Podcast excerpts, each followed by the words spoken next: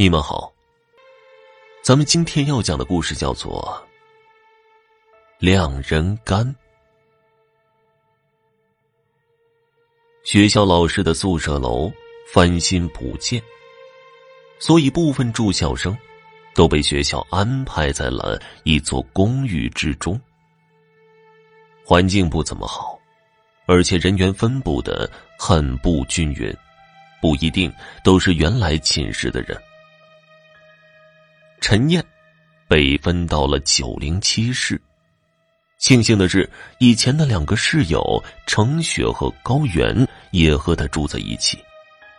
剩下的是一个完全陌生的新人，叫做冯运婷。第一次见面的时候，冯运婷的长相美到三个女生看了连连惊叹。冯运婷的性格很好。只是，他有一个怪癖。他常在阳台上立一个十字形的衣架，大小和正常人差不多高吧。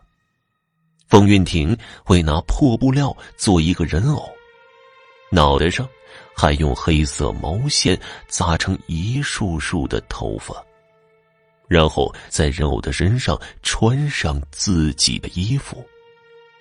每天晚上，冯运婷都会把人偶绑在衣架上，看上去就像个大活人站在那里一样。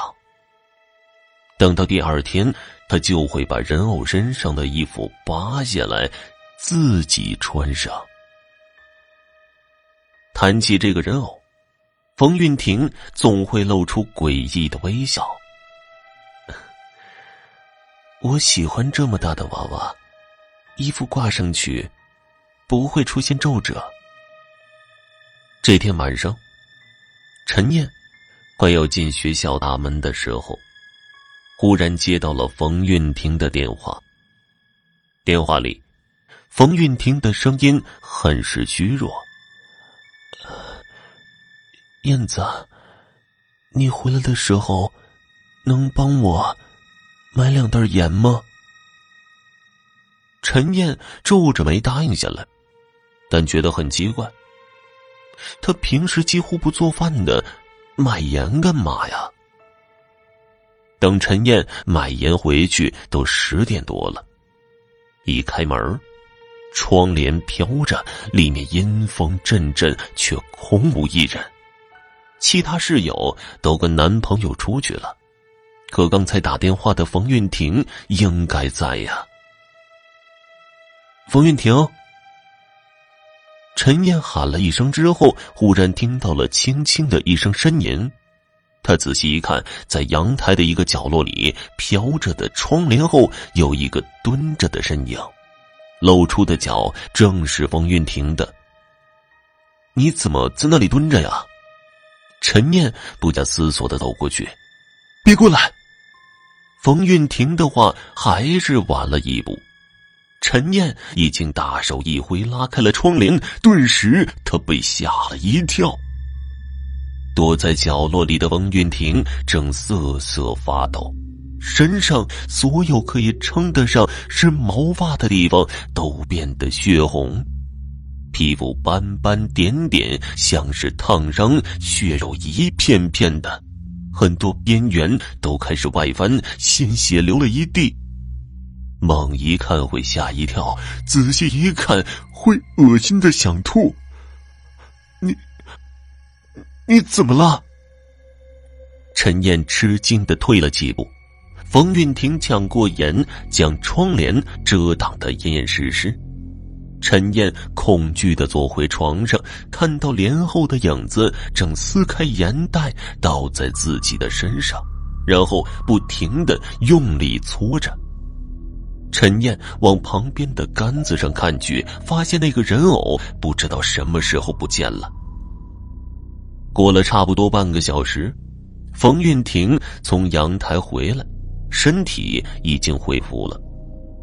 他冷冰冰的对陈燕说道：“希望你不要把刚才的事说出去。”陈燕不敢正视他的眼睛，只是点了点头，第二天一早，陈燕醒了，发现方韵婷并不在公寓，而程雪正坐在床上皱着眉头，显得很着急。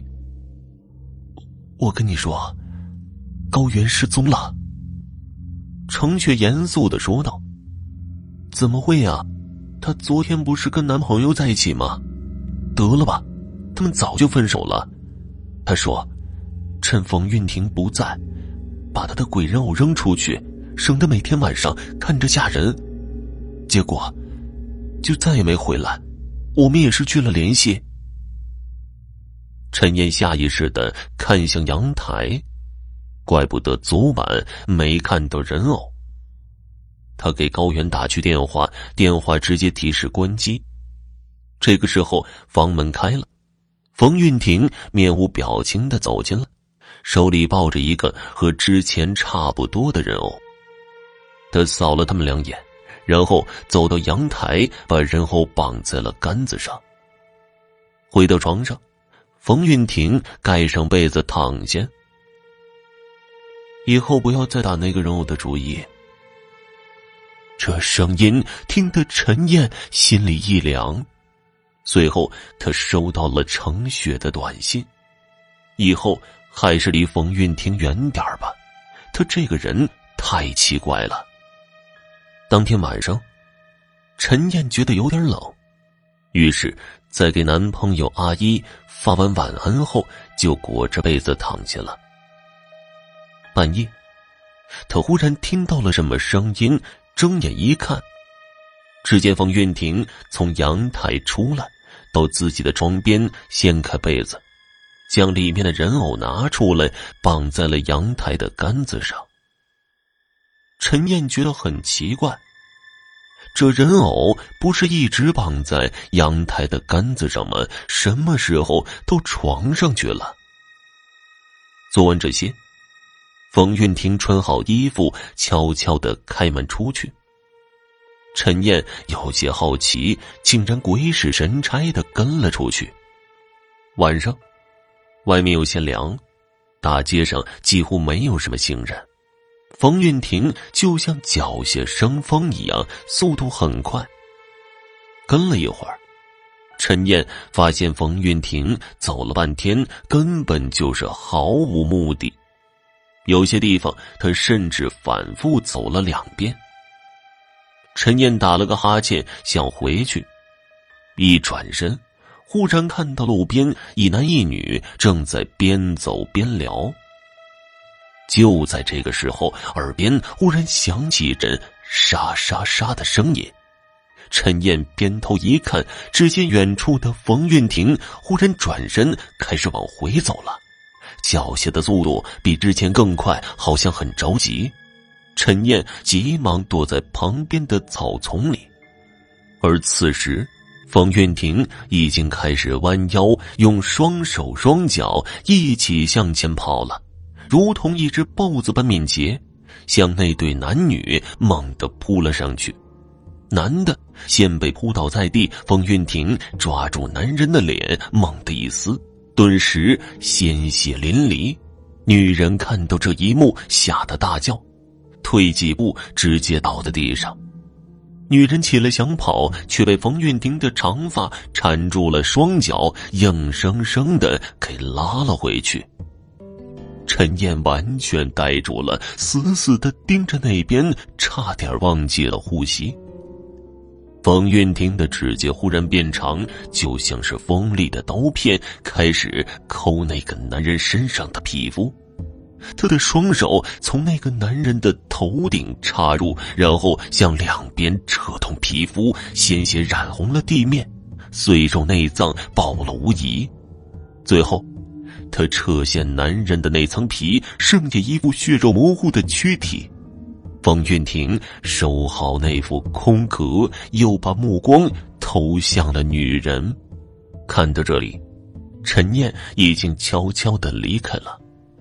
离远了一些，他才跌跌撞撞的跑起来。回到寝室，陈念急忙晃醒了程雪，看他惊慌失措的样子，程雪顿时睡意全无。陈燕喘了几口气，将刚才看到的一幕全都说了出来。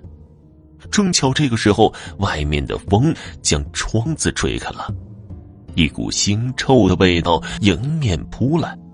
只见那个人偶身上血迹斑斑，两只黑洞洞的眼睛正盯着他们。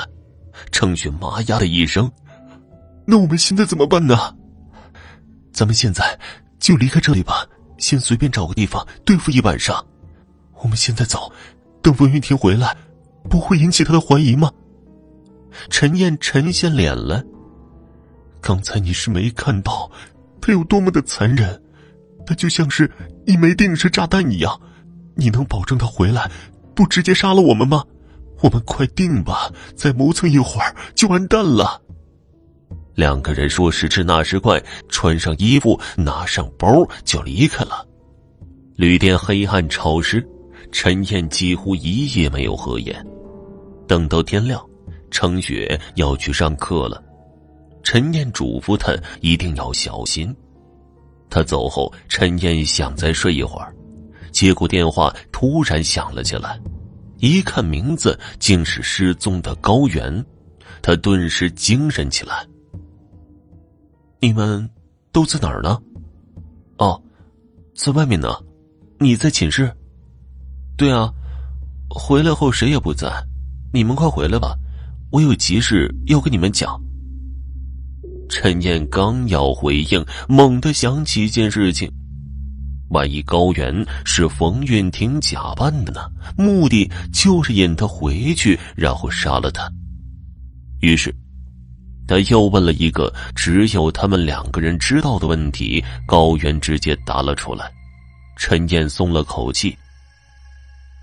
十分钟后。陈燕开门进了寝室，寝室里面阴风阵阵，他们的床还是走失的样子。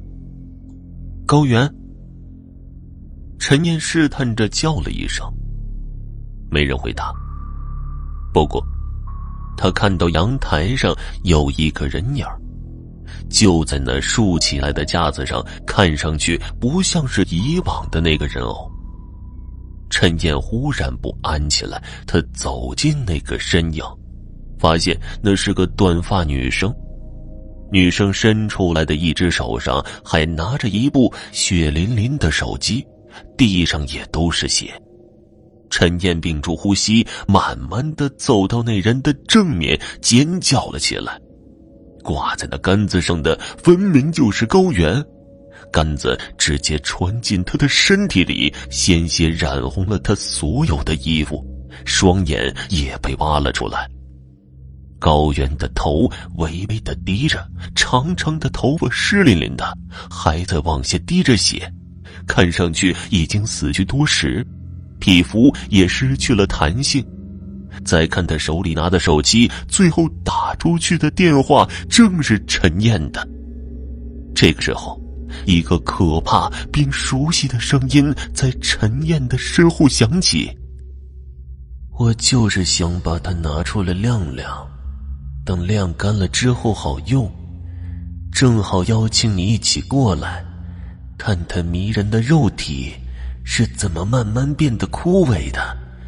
因为很快，你就要和它变得一样了。呵呵呵呵。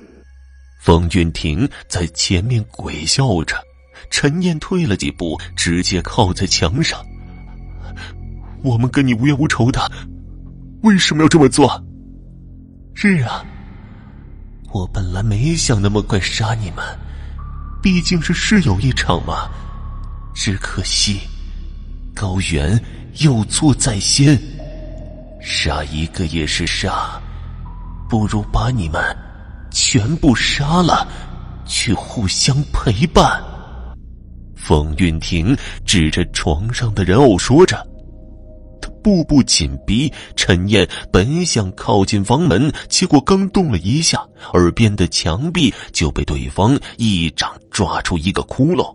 就在这时，阳台那边突然传了一声巨响，玻璃被外面的东西砸成了碎片。高原和架子一起倒在地上，在方韵婷分神的时候，门悄无声息的开了。陈燕的男友伸出有力的大手，瞬间把她拉了出去。快走！程雪在走廊拐角处招着手。陈燕抓紧阿姨的手臂：“多亏你们了，太吓人了！高原已经被杀死了。”“嗯，我知道了。我们先去图书馆，之前查到一些很奇怪的东西。”听众朋友，本集播讲完毕，感谢您的收听。想收听到更多的短篇恐怖故事，那就给个订阅吧。